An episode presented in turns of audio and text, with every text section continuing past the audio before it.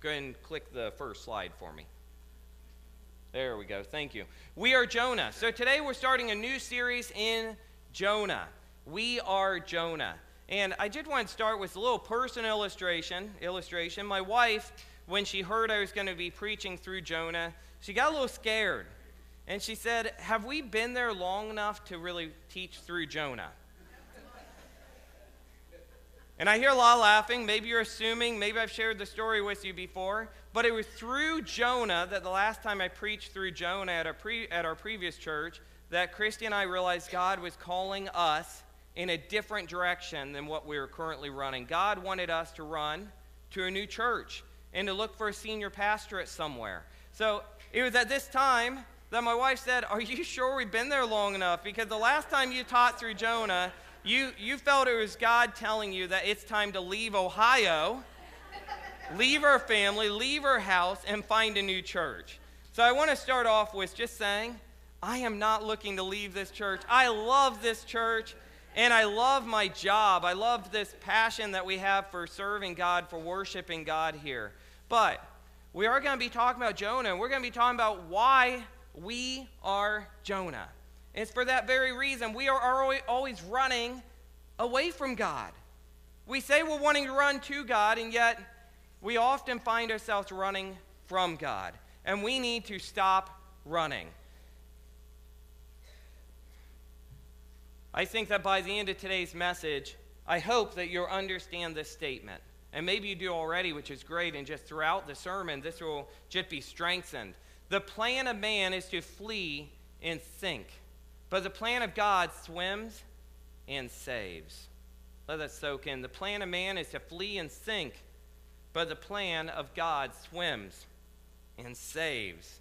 I want to start by saying that God is truly working this sermon and the direction of the sermon because I did not plan it this way, but one of the scriptures that we read last week for Easter Sunday was this Matthew 12 40. For just as Jonah was three days and three nights in the belly of the great fish, also will the Son of Man be three days and three nights in the heart of the earth. I plan my sermons ahead of time. I have a year long sermon calendar to try and get things to flow appropriately. But I did not plan that scripture to help connect last week, Easter Sunday, Resurrection Sunday, to today. I just think that is awesome. Last week we celebrated Resurrection Sunday with 266 people roughly in attendance. And as we celebrate this still today, we praise God for leading so many people here last Sunday. But we also pray for their salvation. We pray that they do come back, whether it be here or to another local church, because they need to be involved in a local family of believers of Jesus. But we also pray that they surrender their lives to Him. And they realize just from last week's service they can't have life without God. You can't have life without Jesus. But today we're starting a new study on Jonah and how appropriate this message comes right after these words. For just as Jonah was three days and three nights in the belly of the great fish, also will the Son of Man be three days and three nights in the heart of the earth. Wow. I'm sorry, but no matter how crazy it seems to you, no matter what you say, I believe this to be a true story. This is not a short story or a poem or folklore, a song. I believe this to be true. I believe all of the Bible to be true. And I believe that you cannot just pick and choose what you want to believe and what you don't want to believe. Because the moment you start to do that, the moment you start interpreting Scripture to be in that way. Some's fake, it's just a story to help us think about life. Well, now you have to apply that same principle to the entire Word of God. And now it begins to question was Jesus real? Was the cross real? Did Jesus really raise from the dead? Is creation real? We must stand for truth, for biblical truth. I believe the entire Word of God to be truth. Some proofs for today. Jesus believed himself in Jonah and in the whale, or the great fish, I should say.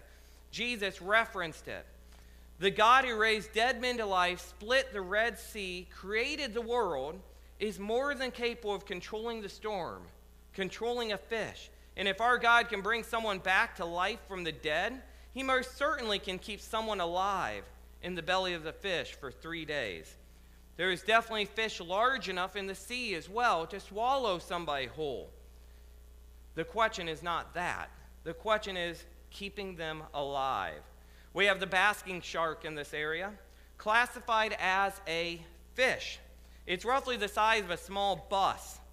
So, again, it's not to question whether or not there's fish large enough to swallow a man whole, but could they stay alive?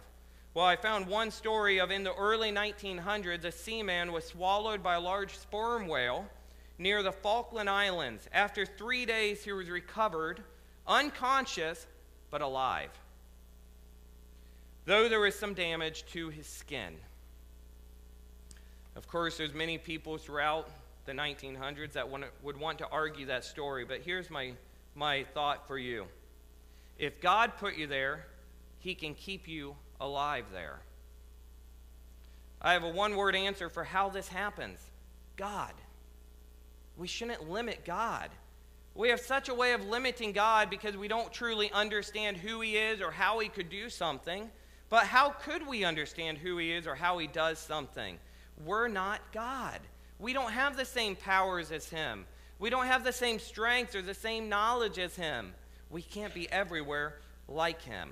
So we're going to read this morning from Jonah chapter 1. So if you want to prepare your Bibles, I'll put it up on the screen here and see if I can get my remote working properly. No. My remote's not wanting to work properly this morning. Nick, if you could bring up the first slide for the scripture, please. Thank you. Let's see if I got this now. All right. I think I'm good now, Nick, but just stay back there just in case. And if you could please stand if you're able to.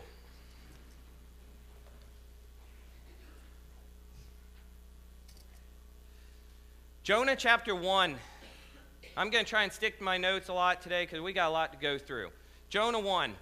Now the word of the Lord came to Jonah, the son of Amittai, saying, Arise, go to Nineveh, that great city, and call out against it, for their evil has come up before me. But Jonah rose to flee to Tarshish from the presence of the Lord. He went down to Joppa and found a ship going to Tarshish. So he paid the fare and went down into it to go with them to Tarshish, away from the presence of the Lord. But the Lord hurled a great wind upon the sea, and there was a mighty tempest on the sea, so that the ship threatened to break up. Then the mariners were afraid, and each cried out to his God. And they hurled the cargo that was in the ship into the sea to lighten it for them. But Jonah had gone down into the inner part of the ship, and had lain down and was fast asleep. So the captain came and said to him, What do you mean, you sleeper? Arise, call out to your God. Perhaps the God will give a thought to us that we may not perish. And they said to one another, Come, let us cast lots that we may know on whose account this evil has come upon us. So they cast lots, and the lot fell on Jonah. Then they said to him, Tell us on whose account this evil has come upon us. What is your occupation? Where do you come from? What is your country? And what people are you? And he said to them, I am a Hebrew, and I fear the Lord, the God of heaven, who made the sea and dry land. Then the men were exceedingly afraid and said to him, What is this that you have done? For the men knew that he was fleeing from the presence of the Lord, because he had told them so. Then they said to him, What shall we do to you? That the sea may quiet down for us. For the sea grew more and more tempestuous. He said to them, Pick me up and hurl me into the sea. Then the sea will quiet down for you. For I know it is because for, of me that this great tempest has come upon you. Nevertheless, the men rowed hard to get back to dry land, but they could not. For the sea grew more and more tempestuous against them. Therefore they called out to the Lord, O Lord, let us not perish for this man's life, and lay not on us innocent blood. For you, O Lord, have done as it pleased you. So they picked up Jonah and hurled him into the sea, and the sea ceased from its raging. Then the men feared the Lord exceedingly, and they offered a sacrifice to the Lord and made vows. And the Lord appointed a great fish to swallow up Jonah. And Jonah was in the belly of the fish three days and three nights. You may be seated. Thank you. Today's sermon is going to use this acronym STOP. We're going to have four major points. Stop. S T O P. And the first one is easy because it is stop. And I thought about putting a picture of a stop sign to help you understand this acronym. But we need to stop. This is a restricted area. You should never flee from the presence of God. And we're going to start with Jonah chapter 1, verse 1 to 4, as we just evaluate this very saying stop. Now the word of the Lord came to Jonah, the son of Amittai, saying, Arise, go to Nineveh, the great city, and call out against it, for their evil has come up before me. But Jonah rose to flee to Tarshish from the presence of the Lord. He went down to Joppa and found a ship going to Tarshish. So he paid the fare and went down into it to go with them to Tarshish, away from the presence of the Lord. I think God um, allowed Tarshish to be said multiple times because he wants us to understand just how big of a, of a fleeing this was, just how much Jonah needed to stop. You see, here we see that God speaks and Jonah listens. Well, he does listen, but wait, he runs. He doesn't listen and obey, he listens and he flees. He runs away from God and what God's telling him to do. I love how this starts. As we read, we see, Now the word of the Lord came to Jonah. I have news for you. You guys have a lot coming your way today because God blessed me with yesterday nuncing on my schedule, and I literally just sat all day yesterday from 8 a.m. till 10 p.m. and just studied this. So you got a lot coming your way. I hope you got a lot of paper to take notes. But I want to start with that very statement The word of the Lord came. Creation began with the word of God creating everything that is and all and it all listened and obeyed. Our lives should also begin with God and his word. Every choice we make should begin with the word of God speaking into it and we should obey. God spoke with his word and everything came into existence. Nothing argued with him. And we should not argue either. It's what's best for us. But we often do not obey. We run, we flee, we avoid his plan because it might be uncomfortable. And this is just what Jonah does. He runs. And by the way, just a little bit of tidbit, a little tidbit of info. The name Jonah is said to actually mean dove. I find that interesting because in his father's name, who again is another evidence or proof that this is a true story and not meant to be fake, because why would they give us his father's name? And why would he be referenced in not just Jesus' words, but in other books of the Old Testament? Jonah means dove. His father's name means loyal and truthful.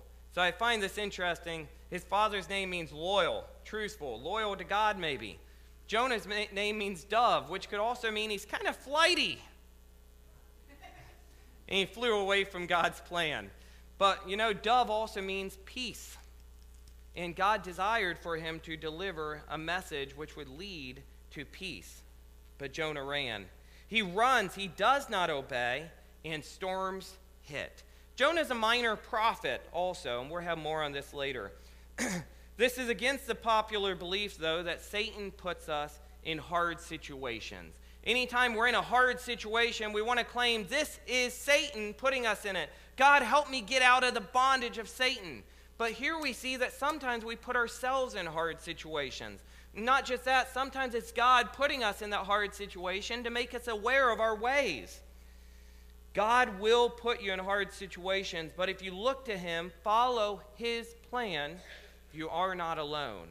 And also, if you run for God's plan and not away from God's plan, sometimes you avoid that hard situation completely. Never run when you can make a difference. We are Jonah. Here's a bit of irony for you. We always love to pray for God's guidance. God, help me, lead me, show me what I need to do here. But then, as, jo- as God's telling us what to do, giving us exactly what we asked for, we run the other way. We take the easy way out. Or we think, ah, I don't like that way. That sounds difficult. It sounds awkward. It sounds like it might bring up some bad conversations. Or maybe we think, uh, I don't know if I want to give up those things. Never run when you could make a difference. God wants to use us, but we continue to run away from Him. We ask God to lead us, and yet we don't accept what He freely gives to us. We are just like Jonah.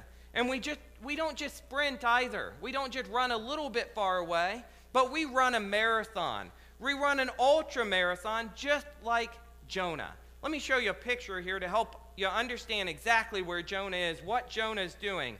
I think visuals help a lot, or at least they do with me. So here we see Nineveh in the upper right here. We see where Jonah is, we see Joppa, and we see Tarshish. God wanted Jonah to go approximately 550 miles up to Nineveh. Instead, he went down to Joppa, the seaport, and he found a boat to take him 2,500 miles away from the plan God wanted. Jonah fled. And you know what? Jonah didn't just flee, but Jonah went as, almost as far west as he could away from God's plan. But why? Why does Jonah flee? I mean, that keeps going through my, my mind. You're a prophet, a minor prophet. You're a man of God. You're supposed to be doing God's bidding, doing his work, preaching God's, God's prophecies, God's word to the nations. And now God's speaking to you. What was that we talked about? How we love that starts with, Now the word of the Lord came to Jonah. What a blessing, right? I mean, how would you like the word of the Lord to came, come to you so relevantly, so easily to understand? God speaks to you, but you run. That's what Jonah's doing, and we are Jonah. We run. Jonah runs. Was he scared? Was he more scared of Nineveh than God? Maybe, or maybe it's something else. Maybe it's a combination of things. Why would a prophet of God run? from God's plan, from preaching his judgment on a nation and word of salvation to turn from their evil ways. This was a prophet's job. Jonah's job was not to run, not to flee, but to preach. Maybe Jonah needed a reminder of this. You cannot run from God. God is omnipresent, He's everywhere. God is omniscient, He's all knowing, and God is om- omnipotent, He's all powerful. Try to say those three really fast. You'll get your tongue twisted. God is omnipresent everywhere. God is omniscient, all knowing. God is omnipotent, all powerful.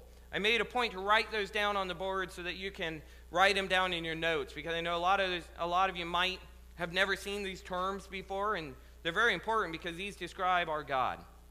He is all present, He's everywhere, He's all knowing, He's all powerful omnipresent, omniscient, and, and omnipotent. So, why? Why did Jonah run? Fleeing from an all present, all knowing, all powerful God? Was he scared? Maybe. But I think ultimately he was probably not so much scared as much as selfish. He was thinking of what he wanted in this situation. Why did Jonah leave Israel? Why did he run? Well, partially, maybe he thought that if he ran, God would go for the easy way out and he would just pick a new prophet. But I also think that Jonah, out of his own selfish mind, he wanted these people to be punished. He didn't want them to be saved.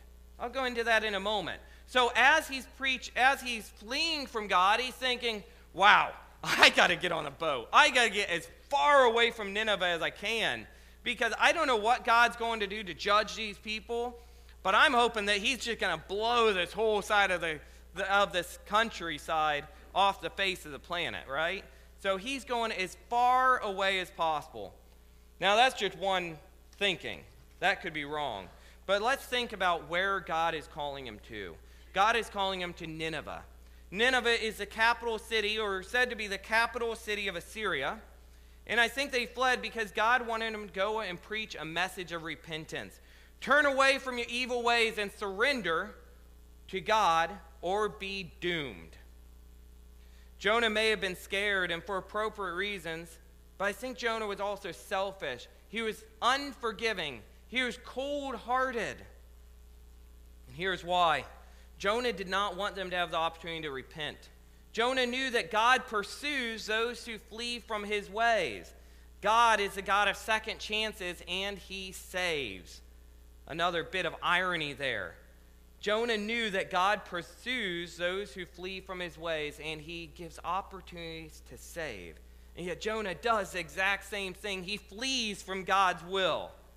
He's doing the exact same thing, maybe not as evil ways as we want to think from Ninevites, but he's fleeing from God and he should know God's going to pursue them because God has a plan for his life. And God wants him to live for him and not for, not for Jonah's self. But here's the thing Jonah was too focused on who the Ninevites were and what they have done instead of who his God is and what our God can do. And we do the same thing today. We're so focused on people's past and what they've done or what they're doing now that we fail to remember that if they surrender their life to God, what can God do with that man? What can God do with that woman? We forget what God can do with a soul. Nineveh originated from a man named Nimrod. They were warriors, they were violent warriors. They worshiped false gods and would take over neighboring nations in their names. Nineveh was a huge city, and we have it directly in God's word saying a great city. And not just great in the way of it being big population wise, but they were a powerful city.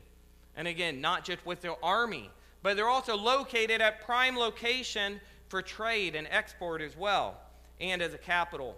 This city was outside of what would be modern day Iraq, and historians estimate there was a city of about 600,000 people. They had walls and guard towers all around the city, with men always ready to slaughter any trespasser if they were not welcomed. The walls, 100 feet high, 50 feet thick, and the main one had 15 gates and was over seven and one half miles long one wall of the city, seven and one half miles long. This was a city of sin and evil, and God Himself said, Their evil has come up before me. The city in this judgment is often compared to Sodom and Gomorrah in commentaries, but that city was wiped out because they would not turn away from the evil. This city still had a chance. God wanted to give them a chance. God's calling Jonah to go and give them this chance. One commentary studied said that these people would go to war, kill their enemies, and put them on a stake for all to see and to scare their other enemies away. That's the PG version, folks. It goes into more detail. These were bad guys, bad dudes. They were bad to the bone. They were enemies to God's people, and now God is asking Jonah to run to them and preach salvation to lead a revival, turn, or be doomed. But Jonah wanted them punished, not saved. They were enemies of Israel and would eventually conquer Israel. Here's a quote from another commentary. Suppose God called some Jew living during the Hitler regime to go to Berlin and prophesy publicly that God was going to destroy Nazi Germany unless the Germans repented. The possibility of the Germans repenting and God withholding judgment on them would have been totally repugnant, repugnant to such a law. Jonah did not see the value in going for two reasons. Obviously, number one, he didn't want to go because he wants them to be punished. They're enemies. But number two, he was probably afraid for his life. And number three, he just thought, why go through all this trouble when it's not going to do any good. They're not going to flee from God. They're evil. They're filled with evil. But again, he forgot who his God is. Here's the thing man may flee, but God pursues. God pursues and saves. God shows us love, grace, mercy. We cannot outrun or outpursue God, and we should not want to. We should not even try. Even when we do not deserve salvation, God still sends a giant fish to swallow us up.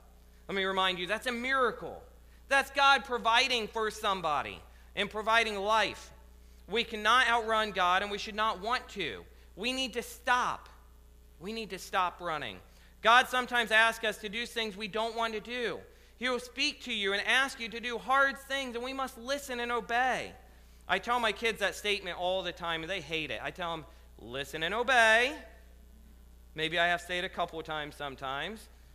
Listen and obey. They don't like it, but they know what's best for them is to stop what they're doing, stop what they're thinking, stop arguing, and just listen and obey. There are consequences to our actions. Even when we're forgiven of our, our actions, there's still consequences, and especially actions which go against God's will. So as we read on, we see, But the Lord hurled a great wind upon the sea, and there was a mighty tempest on the sea, so that the ship threatened to break up. Then the mariners were afraid, and each cried out to his God, and they hurled the cargo that was in the ship into the sea to lighten it for them. But Jonah had gone into the inner part of the ship and had lain down and was fast asleep. So the captain came and said to him, What do you mean, you sleeper? Arise, call out to your God. Perhaps the God will give a thought to us so that we will not perish. I want to stop for a moment and just say that I find it funny that jo- Jonah trapped himself on a boat, a ship.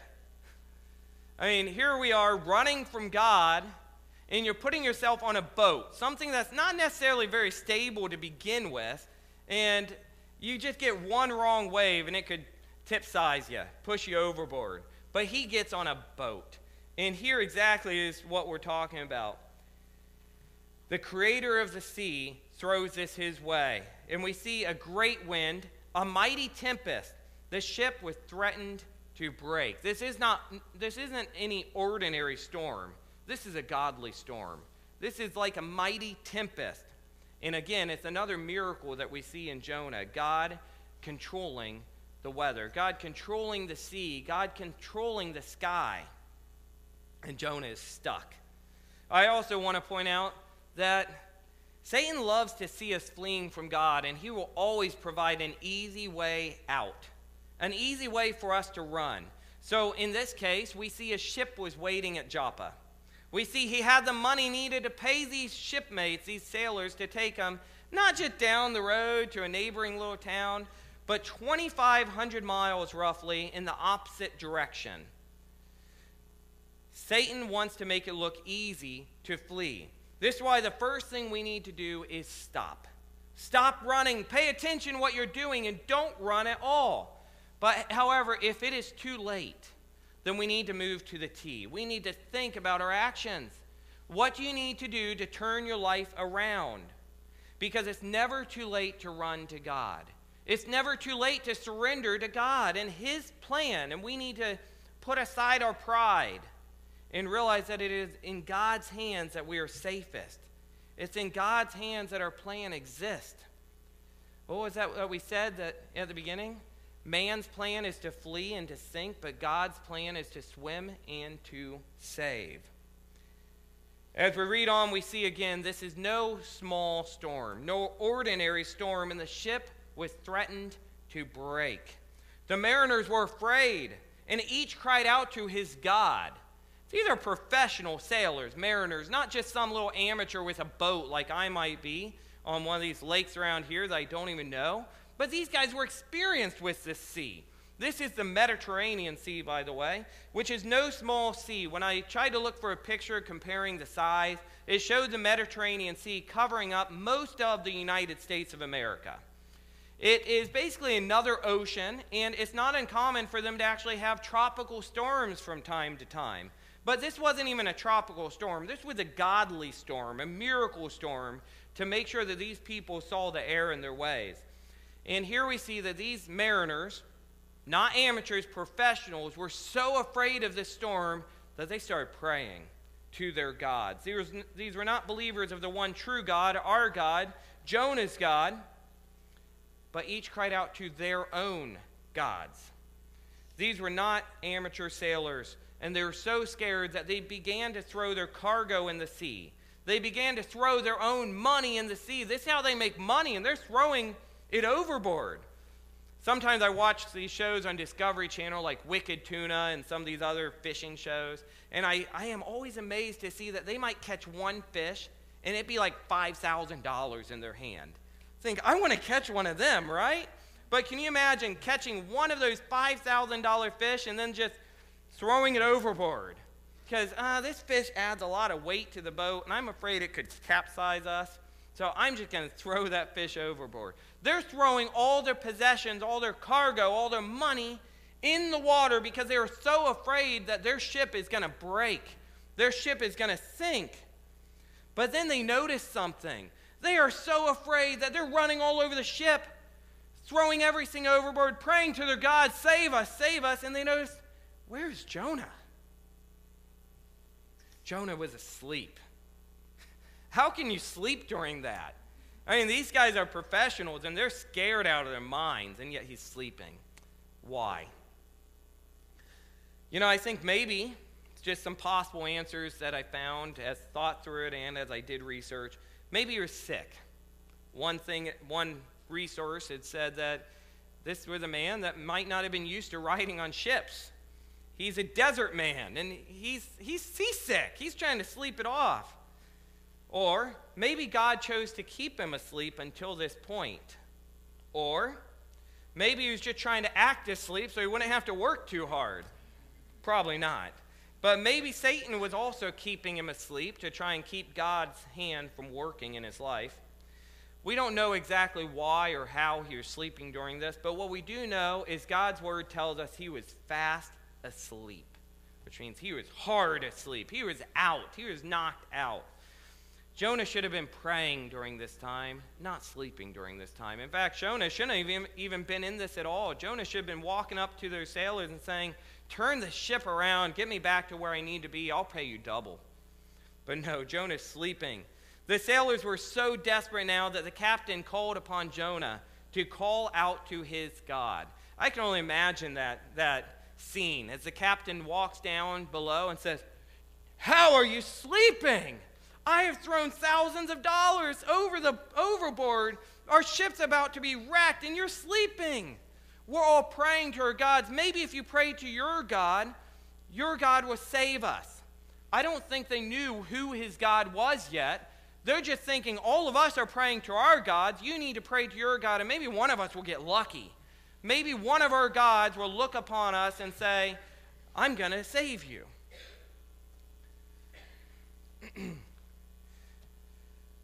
Excuse me. This also applies to our lives. I have been to hospitals numerous times where people do not believe in our God, they don't believe in any God, but they're still asking me to pray for them because they know the power of prayer and they know that they need it. They're looking for help and they're willing to ask anybody, pray for me, please, that some God will rescue me. These people needed to surrender to get help. We need to surrender to get help. People all over the world need to surrender to get help. And next we see in verse 7 And they said to one another, Come, let us cast lots, that they may know on whose account this evil has come upon us. So they cast lots, and the lot fell on Jonah. Miracle. Then they said to him, Tell us on whose account this evil has come upon us. What is your occupation? Where do you come from? What is your country? What do peop- uh, and of what people are you? And he said to them, I am a Hebrew, and I fear the Lord, the God of heaven, who made the sea in dry ground. You know, I've, that statement's powerful because I think no matter how Jonah tried to say it, even if he tried to bashfully say, Well, you know, I'm a, I'm a those words are powerful. I am a Hebrew. Even if he tried to say it quietly, it still carries power. And I fear the Lord, the God of heaven, who made the sea and dry ground. Jonah knew he was to blame, and he's taking responsibility now. But he says, I fear the Lord, the God of heaven, who made the sea and dry land. Really? I fear the Lord. That seems a little surprising to see that Jonah is saying, I fear God. Because you're running from God's plan. If you fear God so much, should you have ran to begin with? I think maybe at this point he's realizing, wow, I am scared to death now. I do fear God. Look what God's doing.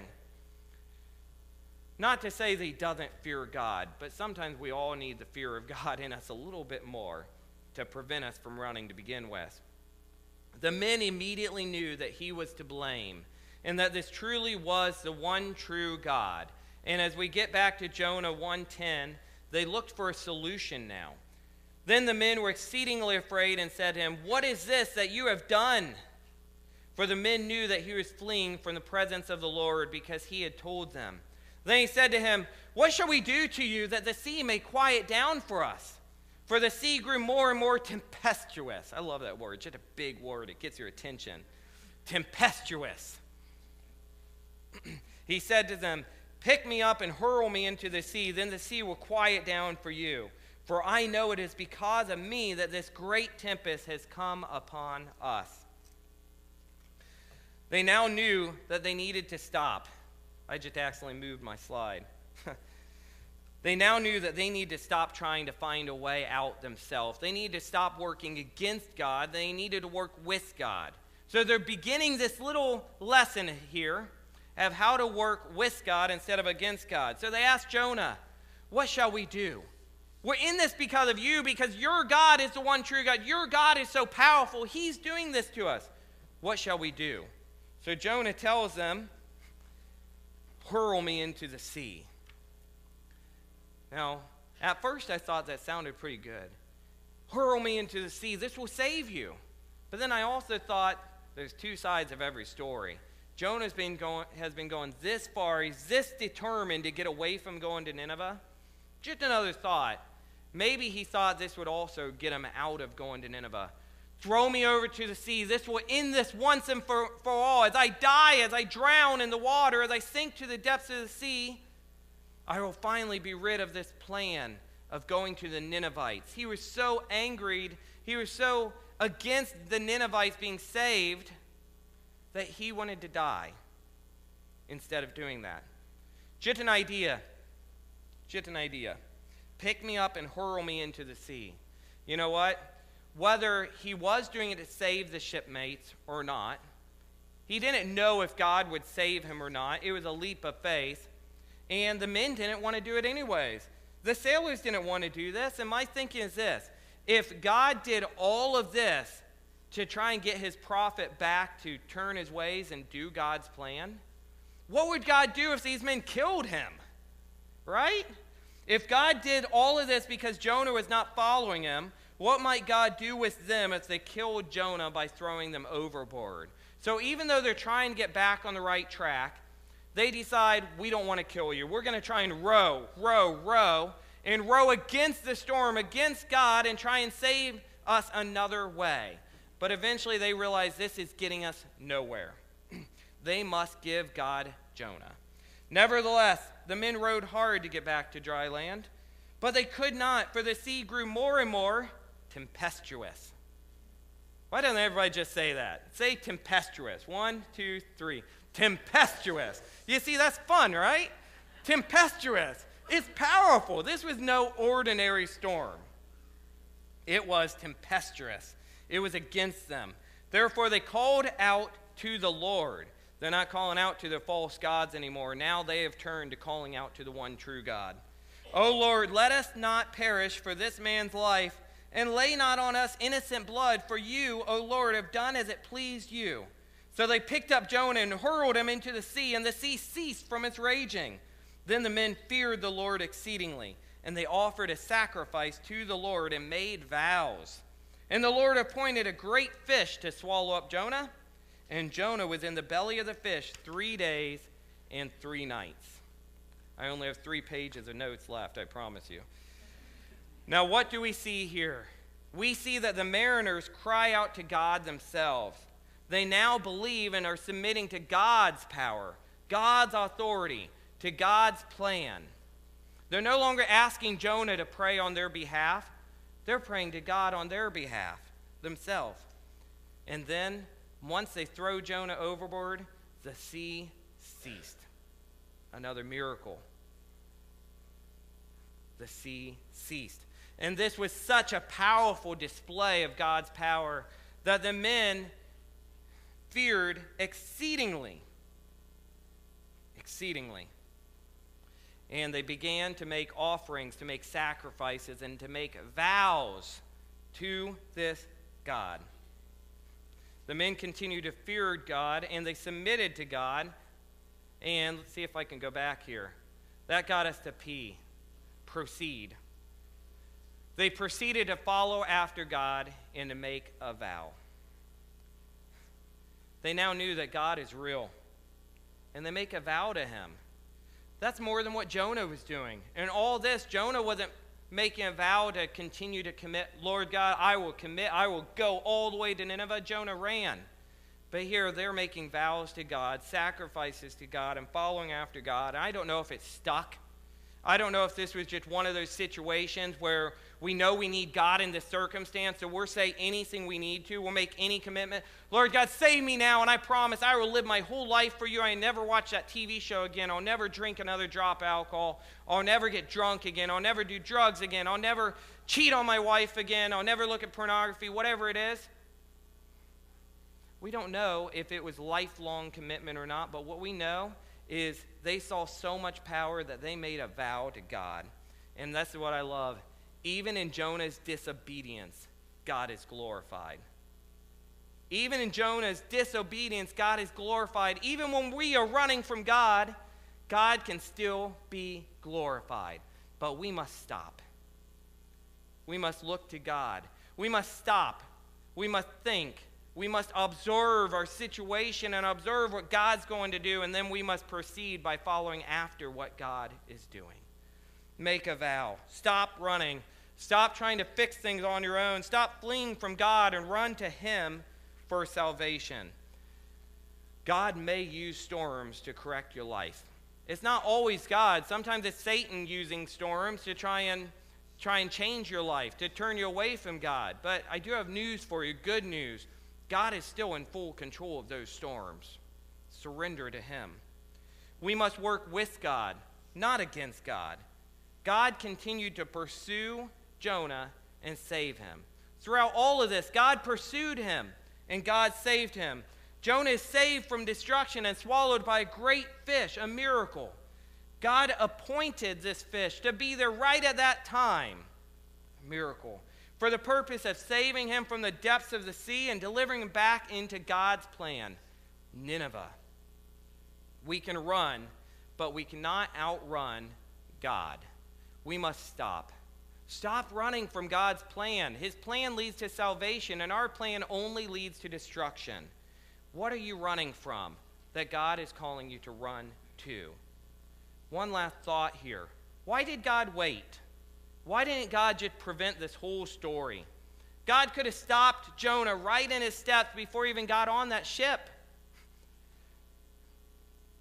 Why did God allow Jonah to sink to the depths of the sea before rescuing him, as we'll dive into more in the next week's sermon? I think God wanted him and the sailors to see that we need him. We are hopeless on our own. And again, men seek to flee, but God seeks to save. We need to surrender to God. We need to put up our white flags and surrender. We need to stop running. Stop looking for those ships that are waiting to take us away from God and look for a way to run to God. Allow God to use you in His plan. And that might be in a hard way at times. It might be witnessing or talking to somebody at about God that you know might persecute you, that you know might kill you before you even get through the gates. That might mean talking to somebody that you just absolutely despise and you don't want to see them saved. But just think about what God has done in your life.